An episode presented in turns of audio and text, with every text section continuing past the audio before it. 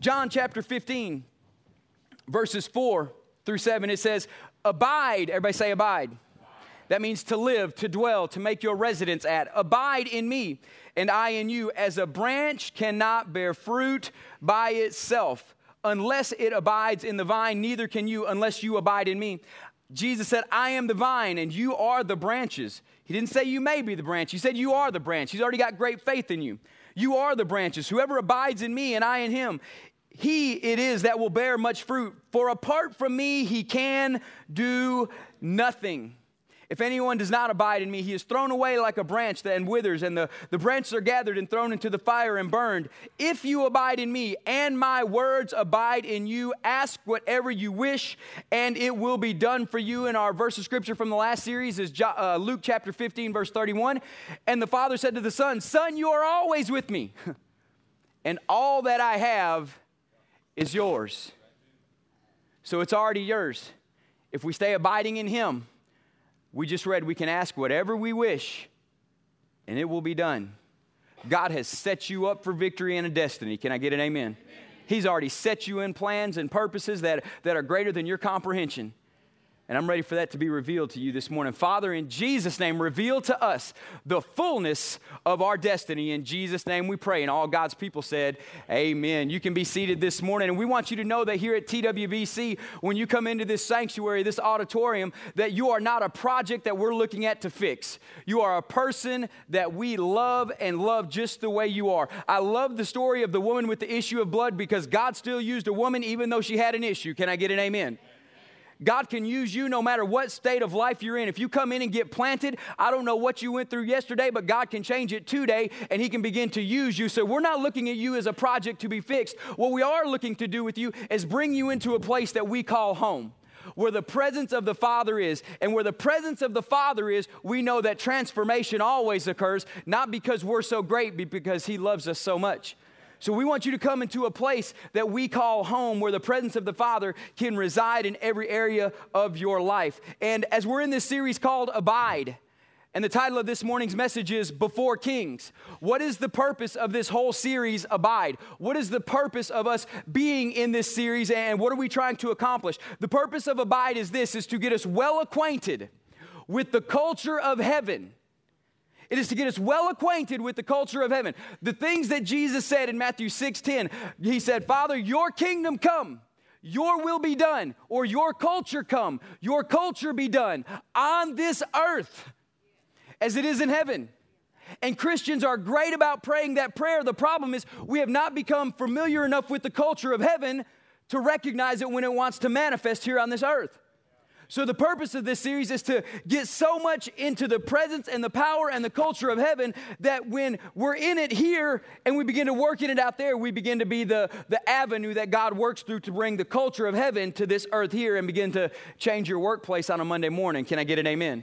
So, the purpose of this series is for us to get well acquainted with the culture of heaven, and Jesus said it best. And so, the culture of heaven has to be more than a moment. It's got to be more than a moment. When you got born again, you had a moment. And for some of you, that moment was amazing, spectacular, and, and, and the joy of it lasted for about three months and then it began to fizzle. And for some of us, it lasted about a week and it began to fizzle. For some of you, you did better. It lasted about a year. But the problem is, in the course of eternity, it's just a moment. The culture of heaven being manifested in this earth has to be more than a moment we must start it with a moment. Stay in the presence of God so it turns into a movement that abides. If we cannot make moments into movements, a moment is great and lives are changed and souls are saved. But if we can turn a moment into a movement that abides, God doesn't just change a moment, He changes society, He changes a nation, and He changes a culture. There is an imperative uh, demand and mandate on the church, the, the people of God, to not just have a moment in His presence, but when His presence shows up, facilitate it in such a great way that it becomes a movement. If we're going to talk about a greater scope of living, which is changing cultures and societies, cultures are not changed overnight. cultures are changed when a new standard is set for a prolonged period of time that everything begins to operate like this new standard in over a decade. a culture notices, a, a, people begin to notice a culture that's starting to change. Over a 50 year time period is how you can see that a culture has truly changed. And so I'm not looking to start something at TWBC that's a week long revival. I'm looking to usher in the kingdom of God that, start, that starts in a moment, that develops into a movement, that changes a culture, that transforms society. This isn't a one hit wonder. This isn't an overnight success story. This is about the next 50 years of our life at TWBC, changing cultures and societies here in Northeast Texas and around the world. Amen. Come on now. I want you to understand the scope of what we're talking about. So much so, you're going to hear me say it every message in this series. Because by the time you're sick of it, you're just now getting it. Come on. And if you're sick of hearing it, think of much how, how sick I am saying it. Amen. I'm not sick of saying it yet because, oh, it inspires me to change a culture, to transform a society. That our kids can grow up in a place and say, My life is better because that church is in Sulphur Springs, Texas. And I want Sulphur Springs to say this if our church disappeared tomorrow, there would be a vast void, a black hole in this area because we are such an impact. If that doesn't happen, we're ineffective as a church. But as our church grows and flourishes and the kingdom of God manifests, I want Sulphur Springs to say our city is better because of that church is here. That, that church is changing our city, not that city's changing our church. I'm talking impacting cultures, changing societies. And so that is the purpose of this series called Abide. And as we talked last week, we talked about, or two weeks ago, we talked about the seven mountains of influence. We talked about the things that have great uh, bearing on the church, but we always look at it as, oh my gosh, the things of the world are influencing the church, when we need to look at it as, oh my goodness, the church has the power to influence these seven mountains in society. Why are you always looking at it from, from the impossible situation? My God said all things are possible to those who believe. And, and my greatest gift that God has ever given me is this naive optimism that He'll really do all He said He would do. And I'm gonna believe Him to the end on it. And I'm gonna watch Him do it. And I'm grateful for it. And so we struggle with these seven mountains. These seven mountains are, are they're labeled as family, as religion, as economy, as education, as government, as arts and media, as science and technology. And these seven mountains of influence, they have great bearing on the church. But what if the church could flip the script and have great bearings on these seven mountains of influence where, where, where we get the church truly involved in restoring families and we change the culture of your family, where your family used to be known as the, the drunkards and the prostitutes and the ones who are always in marriage crisis and the ones who are always having kids that are rebellious, and we change the structure and the culture of your family, and we say, Look at what the Lord has done, and we've influenced that mountain of your family, and we begin to change your society of influence. God's into changing families. Ooh, I was talking with a staff member the other day about a certain family, how we saw them when they came in several years ago in, the worst of the worst situations. And today they are such a staple, stronghold family in this church that God is using in a mighty way. And it doesn't happen because of great preaching and great worship, it happens because they came in, got planted, and abided in the presence of God. And they let the church influence their mountain rather the mountain influence the church that they went to. Amazing success stories with families.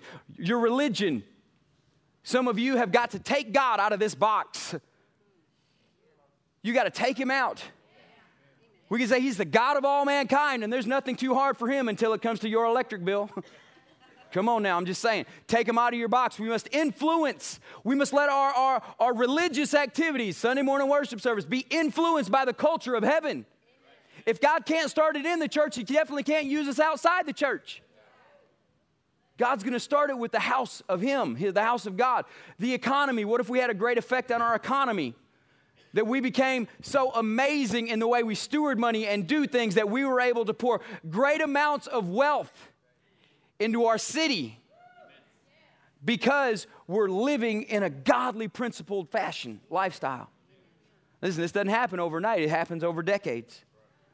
But if it's going to happen over decades, you better start today okay? Because if you start tomorrow, you just pushed your decade off one day. Let's start today. The same thing with government. How many of you want to have an influence on the government? Thank you, Jesus. Come on now. Enough said. Arts and media. Why don't you use social media for the blessing of the kingdom rather than the venting of everything you want to do?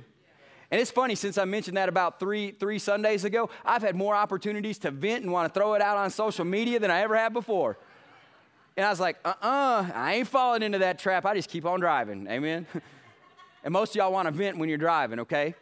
So if you just put your phone down, listen to me saying that, put your phone down when you're driving you change things. Science and technology. What if we were able to do an amazing thing in the kingdom of God because uh, a godly nurse came up with an amazing, great idea that transformed the history of medicine and she used it for the church and the glory of God and worldwide missions? Come on, I'm telling you. it's there, it's, it's out there. And this is, the, this is the whole basis of this message this morning because there's a verse in Proverbs, it's Proverbs 22 9 and it says this Do you see a man who excels in his work? He will stand before kings and he will not stand before unknown men or ordinary men. Listen, God didn't say, Do you see a man who excels in his spiritual walk? You're you, you born again, you live for the Father, so you're gonna be doing that first, okay? It doesn't say, Do you see a man who is great at, at, a bunch of little stuff? It says, Do you see a man or a woman who excels in their vocation. Where are you going tomorrow morning? On the count of three, everybody tell me your job. One, two, three. Okay, do you see a person who excels in their vocation? Some of y'all ain't going to work tomorrow. I got a concern about that. Do you see a man who excels in their earthly vocation? In what they're doing? on a daily day, day-to-day basis. He will stand before kings. That ought to get some of y'all excited about going to work tomorrow. I'm just saying. That ought to get some of you guys excited to wake up tomorrow morning and say, if I do my very best with the anointing of God on the job that I have, there's a day that I'm going to be standing before kings. And listen, this kings isn't proverbial. It's not, oh, a great person. No, You'll stand before kings. I preached uh, two Sundays ago that there was a man who got anointed with all kind of skills and craftsmanship in gold and silver and in woodworkings, and he was the one called out by Moses to design the tabernacle for the Ark of the Covenant of God, where the very presence of God Himself would come sit and speak to the whole nation of Israel. It wasn't a great spiritual man. God said, Moses, look for this man. I've anointed him in his craftsmanship with all wisdom, knowledge, and understanding in gold and silver and and woodworking. Use him to design my holy place where my presence will come down and manifest here. It wasn't some great leader, it wasn't one of the 12 tribes leaders. It was a man who was gifted in his craft. And God Almighty called on him and said, You design my covenant seat, you design my mercy seat, where my presence will come and speak to the nation of Israel forever. I, I hope that gives you hope. Do you see a man who excels in his work? He will stand before kings and not before ordinary men. Do you see a woman who is in the nursing field? If you will excel in your work, you will stand before kings and not before ordinary men. The problem is, do you want it bad enough? Or are you satisfied with where you're at? Because satisfied people ain't changing cultures and transforming societies. Satisfied people aren't making a difference, they're drawing a paycheck.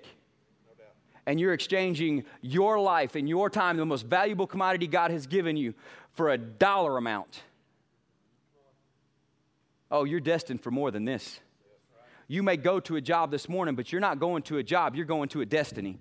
You're going to a place that if I excel in my work, the promise of God is I'll stand before kings. When you keep the Father first and you pray for an anointing for the job that you do, for the task at hand, I don't care if you sit behind a desk all day and you type on a computer, say, Father, give me anointed hands for the task at hand so I can begin to see things that nobody else in my accounting department sees, so I can begin to bill better than anybody else, so I can begin to collect and, and make this company great amounts of money better than anybody else. God, anoint me in my craft because this isn't by mistake that I'm here. I believe it's by your hand that's been directing me in this place. And God, anoint me with great wisdom, knowledge, and understanding in what I'm supposed to do here because I believe this keyboard can change the world. Amen. I'm telling you, it's real. Do you see a man who excels in his work?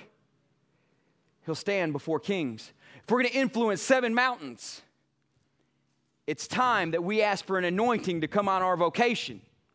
If you're in real estate, you need to ask for the favor of God and the wisdom of God to come upon your vocation. And you begin to not just sell, but you begin to make amazing deals for the kingdom of God, and you begin to bless people in the kingdom of God, and you begin to network with people like never before, and you start connecting people who need touches from Jesus rather than trying to sell and buy houses, and God's gonna let you sell and buy more houses because you're not worried about making money. You're worried about connecting this lady who's broken with this doctor who can fix it because you're the connection point and you're the networker in the kingdom of God more so than a pastor could ever be. And I've met realtors like this. They're amazing. They're amazing people. Your vocation, you need to ask for an anointing to come upon you for it. If you're the manager at a restaurant, oh, Lord Jesus, you got more opportunity to bless and change and transform society than ever before. I always say this, and I'm spending way too long on this, but it's, it's valid. I miss working at a grocery store because it was there I met more lost people than I could ever meet in a church. See, now my biggest struggle is I don't get to see enough lost people. I don't see the hurt and the broken and the dying the way you do, and it grieves me. I don't get to see everybody when they're at their most vulnerable state, walking into the grocery store after a horrible day's work. I don't get to see them at their vulnerable. I always see people trying to be at their very best in a church who dress up, who put spiritual makeup on, who act like everything's okay. But when you walk into Walmart, you see people who ain't okay. When you walk into Brookshire's, you see people who ain't okay. You see it. It's your opportunity to change it. My most fun times in ministry is when I'd be carrying some old lady's groceries out. And I would just get to talk to her about Jesus. And I'd get to pray with her before I got done. And I would always ask her permission. And I said, Can I pray with you before you go? Oh, and this one, this one amazing, amazing black lady. Oh my gosh. I prayed for her several times. And then after I had started the church, she would notice that I would come straight from my church, that when we met in the hotel, straight into work, and I wouldn't eat lunch. And I'd wait till about five in the evening before I'd ever eat that day. And she found out about this, and she wasn't gonna have none of that she would, before she would feed her family, she would make me a big old plate of food and set it aside and wrap it in foil. And after she would feed her whole family, she would make a special trip every Sunday up to Brookshire's grocery store and hand me a plate of food and said, Baby, this is just my service to the kingdom. I ran into her two days ago at the donut, not two days ago, two weeks ago at the donut shop. And tears began to stream down her face. And she said, I'll never forget what you did for me in the parking lot of Brookshire's grocery store. And I said, I'll never forget what you did for me. Because she could bring some food. I ain't playing. But do you see how the kingdom works? Do you see a man who excels in his work? One day they will stand before kings. I believe you are destined to stand before kings in every area of your life. There are people all throughout the Bible. Moses didn't try to be who he was, and we talked about this a couple weeks ago. He simply used the staff that was in his hand to change the world that was around him. Joseph in the book of Genesis, he was had the uh, uh, amazing ability to steward things very well. So therefore, he didn't just store up enough food for a whole nation. He stored up enough food for the whole known world in Egypt, and then also it rescued his family, the nation of Israel. So he didn't just save two nations, he saved the nation of God. He saved the Gentiles of the rest of the world so that one day Jesus Christ could come and save us all. Do you understand when you ask an anointing to come upon your gift? Esther, Queen Esther, simple little Jewish girl, the anointing of God came upon her. She didn't just stand before kings, she changed the mind of a king. See, a lot of people say, well, if I'm going to be an influencer, I must be king. No, if you're just second to the king, you'll change the mind of kings. You don't have to be king, you just need to be next to him, in front of him, and you'll change him. Daniel, the one who went into the lion's den, he would not sacrifice his integrity. He would not stop in it. There was an anointing upon him to stand firm in even the most difficult situations. And even in the most difficult situations where he got thrown into a situation that wasn't so great, the hand of God, the anointing of God was on him. And he was pulled out and brought before the king, and the king said, We will worship his God. And this king was Nebuchadnezzar, one of the most ungodly kings in the history of the world. See, Daniel didn't have to be king, he just had to let his anointing come upon who he was, and he would change the heart of a king. See, it says, Do you see a man who excels in his work? He will stand before kings and not before ordinary men. And I said this in the very first message of this series. It was on Easter Sunday morning. And we must begin to understand because what we understand, we value. What we value, we steward. What we steward, we multiply. What we multiply, we have authority over. And we talked about a different kind of fruit being produced. That the fruit is actually what's at the end of your hand. What is at the end of the hand is the fruit you produce on a daily basis. And wouldn't it be great if the anointing of God began to come upon that fruit? What we don't begin to understand is, simply this that if we're going to excel in where God has us, we must value the platform that He's given us. See, some of you hate your job. Some of you get mad every time I talk about Monday on a Sunday because it's the worst day of your week. But if you would begin to value the platform that you have, because what we understand, now that we understand that, that, that, that, what's at the end of our hand, God needs to anoint because that's how we bear fruit many times. And once we, now that we understand it, we must begin to value because what we understand, we value. And when we value this platform, whether it be the nursing industry, whether it be a police officer, whether it be a little blonde headed boy at the age of 16 carrying buggies back and forth to a grocery store, to a car, to a grocery store, to a car, when I began to value my platform, God began to do amazing things. And if we don't understand it, and I pray that you get the understanding that what's at the end of your hand is the fruit you're producing. If you're a CPA, if you're real estate, if you're a doctor, if you're a lawyer, whatever, it's the fruit you're producing. What we understand, we now must value that the vocation that I have is the platform God has given me to influence one of the seven mountains and begin to change culture and impact society for years to come. We're not going to change Northeast Texas by bringing everybody into this building. Jesus didn't say when you when the spirit of God comes upon you and you're empowered, draw everybody to you. He said, "No, go into all the world." See, we've got it backwards today. We're trying to get everybody into the church. No, we're trying to get everybody out of the church. Now, now take that right. I want you to come back every Sunday to get refilled. Bring your friends, your mamas, your daddies, your aunts, your uncles, and everybody else too. Hit your plus two, two extra services every single month. Get filled up. It's not so you can stay, though, so it's you can go. What we understand, we value. We must begin to great, place great value on our vocation. It's not because you earn a dollar. It's because it's your uh, platform for ministry, how you're going to affect and change culture.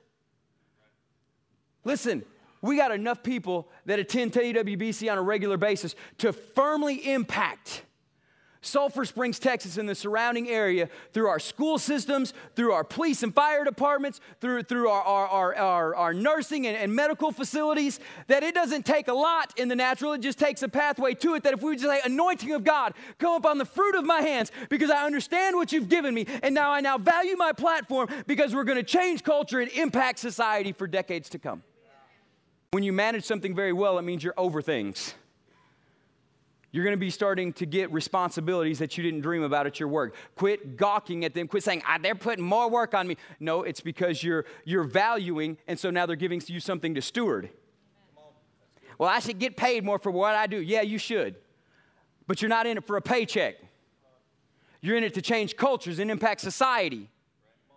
You don't think God understands how He's going to bring you increase? He's already got a pathway planned out for it. But some of us are so afraid of work. Heaven forbid we should roll up our sleeves and value the platform that He gave us. And we get extra responsibility. We ought to rejoice because of it, because they see an anointing on your life. They see you rising above. Because when you do responsibility without getting paid for it, you're the next person they're going to promote into management because you did it with a great heart and excelled in your work. And God began to use you. Begin to understand what we understand, we value. Value your platform. What we value, we steward. When you begin to steward very well, it's gonna, it's gonna begin to be giving you more responsibilities. What you steward or manage well, it multiplies. There should be an anointing come upon your life to multiply. This is later in the series, okay? An apple tree doesn't make one apple. Can I get an amen? It should multiply. What you multiply, you have authority over. Let's go back to value. We're just right there what we understand, we value. You must begin to value your platform in this life and where God has you. Now, if you're going to write anything down of this message, I need you to write down these next six points. I'm going to go through them in the next six minutes. Okay? This is the six keys to value. The six keys to value. What you understand, you value. And if you're going to value your platform, I'm going to give you six steps, six principles that if you'll apply them, you will find yourself not only valuing, but stewarding, not only stewarding, but managing, not only managing, but multiplying, not only multiplying, but having authority over. But it's going to take these six things. And so we must begin to value our platform. And if we're going to do it, this is what's going to make it happen. This is how God's going to have you stand before kings one day. And so write these down. You must identify any distractions. Identify any distractions that are in your life. You now know that your platform and your vocation is how you produce fruit. And now that you're going to begin to value it, you must begin to identify any distractions. The Bible says this spiritually it says, Therefore, we're surrounded by such a great cloud as witnesses. Let us lay aside the weight and the sin that clings so closely to us, and let us run with endurance the race marked out for us. Identify distractions. If your distraction is every time you get up to go bring paper to the, to, to the copy room, there's a group of people at the water cooler and you're wanting to listen in on their business and what they're talking about that ain't none of your business because you like to know everybody's business, that's a distraction. Get out of it. If you'll spend less water cooler time, come on. Mm, somebody's like, I ain't saying amen to that. if you'll spend less time at the water cooler and more time where God's placed you in your vocation, because you now value your platform, the greatest thing the enemy wants to do is look at you and say, Ah, oh, I know what Joel, I know what will distract Joel. And just throw it out there so I'm easily distracted. And a lot of times it's not even the enemy. You know, a lot of times we got, uh, we got things in our flesh that we hadn't resolved. Amen. Right? And you just got to deal with your flesh before you're even dealing with the enemy. A lot of us give the devil too much credit, and it's just you messing up still. It's just your flesh. Identify any distractions in your life. And I'm talking things that are simple, things that are great. Identify them. If Facebook's a problem on your phone at work, take it off your phone, dadgummit. Come on. Take it off. What is distracting you? Because one of these points is going to be key to that here in a minute. Be ruthless in refusing any responsibilities unrelated to your assignment. Be ruthless in it. There are things that you are called to do and assigned to do. And there are things that you're not. Quit trying to be somebody you're not. Be who you are and who God's called you and excel in the platform that He's given you. Because what you begin to excel in now, I promise in five years, you're not going to be in the same position. So be ruthless in uh, getting rid of anything that's distracting you. Cut it out, get rid of it. I don't do things that I'm not gifted in. Therefore, I have people do counseling at church because it's distracting me from visionary and the calling of God and equipping pastors and calling out people's giftings. So I'm ruthless in refusing any responsibility that's going to detract from who God's calling me to be. Because listen, I'm not competing against anybody else in this world except for me and who God's called me to be. I'm not competing against other pastors around the world. I'm not competing with Gateway, Church in Southlake. I'm not competing with FBC across the street. I'm not competing with anybody except for the calling of God on my life. And so I will not get distracted by competition because there is none. I will run the race marked for me. My good friend Jonathan Shibley, the president of Global Advance, says it best Joel, you can run the race all day long, but if you finish in somebody else's lane, you're still disqualified. I'm not running somebody else's race, I'm not running in somebody else's lane. A lady like this on the conference trip that we just had said it best. What good is it if you build a ladder that reaches to the top of the building, but you find yourself at the end of the day, end of the day on top of the wrong building? What happens at the end of the day when you find yourself on top of the wrong building because you got distracted by doing something that somebody else wanted you to do? Become an expert in your assignment. Become an expert. It takes 10,000 hours in any given subject to become an expert. Some of you got a great start when you went to nursing school, but it was only that, it was a great start. Some of you got a great start when you went through real estate, and that was a great start. Become an expert in your assignment. It takes 10,000 hours in any given subject to become an expert. I better get to studying. I better make sure I'm running my race. Because I may be getting places, but I'm not an expert where I want to be yet. I'm not walking in the fullness of all that God's called me to be yet. Become an expert in your assignment, whatever it is, your vocation. This is the one Joel struggles with the most. Avoid any conversations with those who disrespect your assignment. Avoid any conversation with those who disrespect your assignment. That's not my problem. People are going to ask you at work, why are you working so hard? Why are you trying to be somebody you're not? Why are you trying to do all this stuff? Why are you making us look bad? Why are you doing all this stuff? Shut your mouth and walk on. Don't even listen to distractions. You ain't you don't owe them an answer. You owe your boss 8 full hours. Don't get distracted by people who are conversating and disrespecting your work ethic and your assignment. But here's the conversations that I struggle with the most. It's not the conversations between me and somebody else, it's the conversations between me and my head. It's when I start achieving and doing what God has called me to do, and my head gets in the way. It says, You know, you're really not qualified you know you're really not uh, you, you're really not all that. You really you got you got to study more you got to do more. You know you really probably shouldn't take that step of faith. It's the conversations up here that are more destructive than the conversations out here. Because the conversations out here will happen because you haven't shut up conversations in here. And when somebody says why are you working so hard? and you hadn't shut your mind up about why you're working so hard you're going to step into agreement with them instead of stepping into agreement with the father because you're realizing that if i'm going to do this thing it's going to take me changing changing. It's going to take me being different. I'm changing cultures and societies. Listen, Joel has conversations with himself. And, don't leave here thinking, dang, he's weird. No, you have them in your head too. You have them in your head too. When you get in a fight with somebody, and you're driving home, I should have said this and I should have said that. If that happens again, I'm gonna just tell them how I feel. No, you ain't, or you had already did it. So shut up the conversations that don't mean anything and are distracting and tearing you down.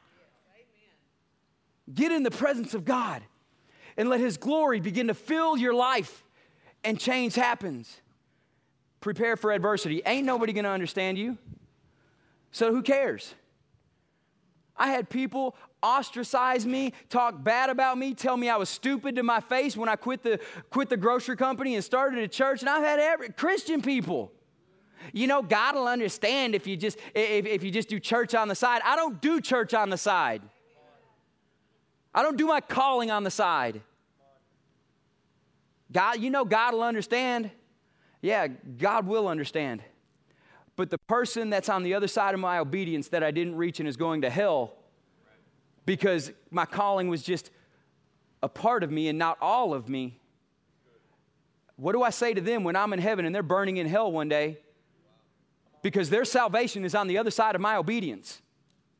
You're not a nurse or a real estate person or a truck driver or, or, or, a fireman. Somebody's soul is on the other side of your obedience. And the fruit you produce in that accounting office, it's not so somebody gets a good tax return, it's so somebody gets born again. And you must prepare for adversity. Nobody's gonna understand, who cares? Jesus said, They didn't like me, they're not gonna like you. But you got a body here at TWBC that absolutely is in love with you, that wants the very best for you. And God's going to use you in a mighty way. I'm going to wrap this up quick. Disconnect from relationships that don't celebrate your value, your assignment, your value. Disconnect from them. Your party and friends on Saturday night hindering you from worship on Sunday, Sunday morning, disconnect. It's not that you're better than them. It's not that you're more godly than them. It's you understand your assignment and what you understand you value. What you value means you place great worth on it. And so my worship on Sunday morning is worth a lot more than partying my friends at the club on Saturday night. Amen. Come on. It's not that I'm better than them. It's not that I'm holier than them. It's just I place value on different things than they place value on. Listen, when you walk in this room, I'm not better than you. But because I place value on different areas, our, our, life outcomes have become different. And so I want you to have the life outcome that God desires for you to have by placing great value on who you are and what you're called to do. And when you understand that, you'll value it and place great worth on it, and it'll make you have different decisions. Amen. And God will change your life. And so disconnect from those relationships. Worship team, come as I close with this scripture. There's a promise at the end of this verse that you will stand before kings more importantly, one day, you're going to be standing before the king. And I want you to listen to this verse that I'm about to read. Because at the end of your days, some of you 50 years from now, some of you 70 years from now, Some of you maybe just a little less. At the end of your days, when you look back on the fullness of your life, oh, there's a verse of scripture that King Solomon that was wrote about him that that that that that I want to be able to say. And it's this, and it's 1 Kings verses chapter 9 verses 1 through 4 as soon as solomon had finished building the house of the lord and the king's house and all that solomon desired all that was in his heart is what that means to build the lord appeared to him and he appeared to him at gibeon and the lord said to him i have heard your prayer and your plea which you have made before me i have consecrated this house that you have built putting my name there forever. My eyes and my heart will be there for all time. You know, when I think about destiny, legacy, all those big words that get thrown out there way too much and we don't fully understand. And if I could summarize it in one phrase, it would be like this At the end of my days, I want to look back on everything God's done around the world, changing cultures and society. And I want to look up to Him and say, Father, my heart is full. I did all that was in my heart to be desired. I helped people, I changed lives, I brought people to their destiny. I did all that was in my heart to do. And I want to say, my heart is full. And you know what I want God's response to be? Joel, I see all that you've done. And I noticed everything that you did. And for everything that you've done, I will not take my eyes off them. And my heart and my eyes will be there forever. That means the people who I touched on my first mission trip in Brazil, or the last one in Africa, or the little boy's hands that I prayed over at a soccer game that I told you about two weeks ago. At the end of my days, no matter what it's been around the world or on a soccer field locally, I want to say, Father, my heart is full. And God sees every act of faith that I ever did and said, Joel, my heart and my eyes are going to be there forever. I can't express to you the depth that that is in my soul.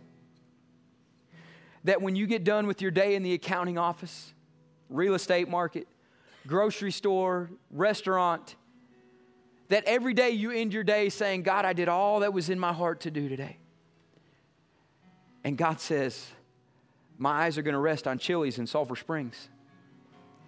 My eyes are going to rest on the optical clinic in Sulphur Springs. My eyes are going to rest on that grocery store because there was a man of faith who gave his life in that moment today and somebody's salvation is just on the other side of that obedience. So you're not you, you're not just homeschooling your kids. You're setting up leaders of nations.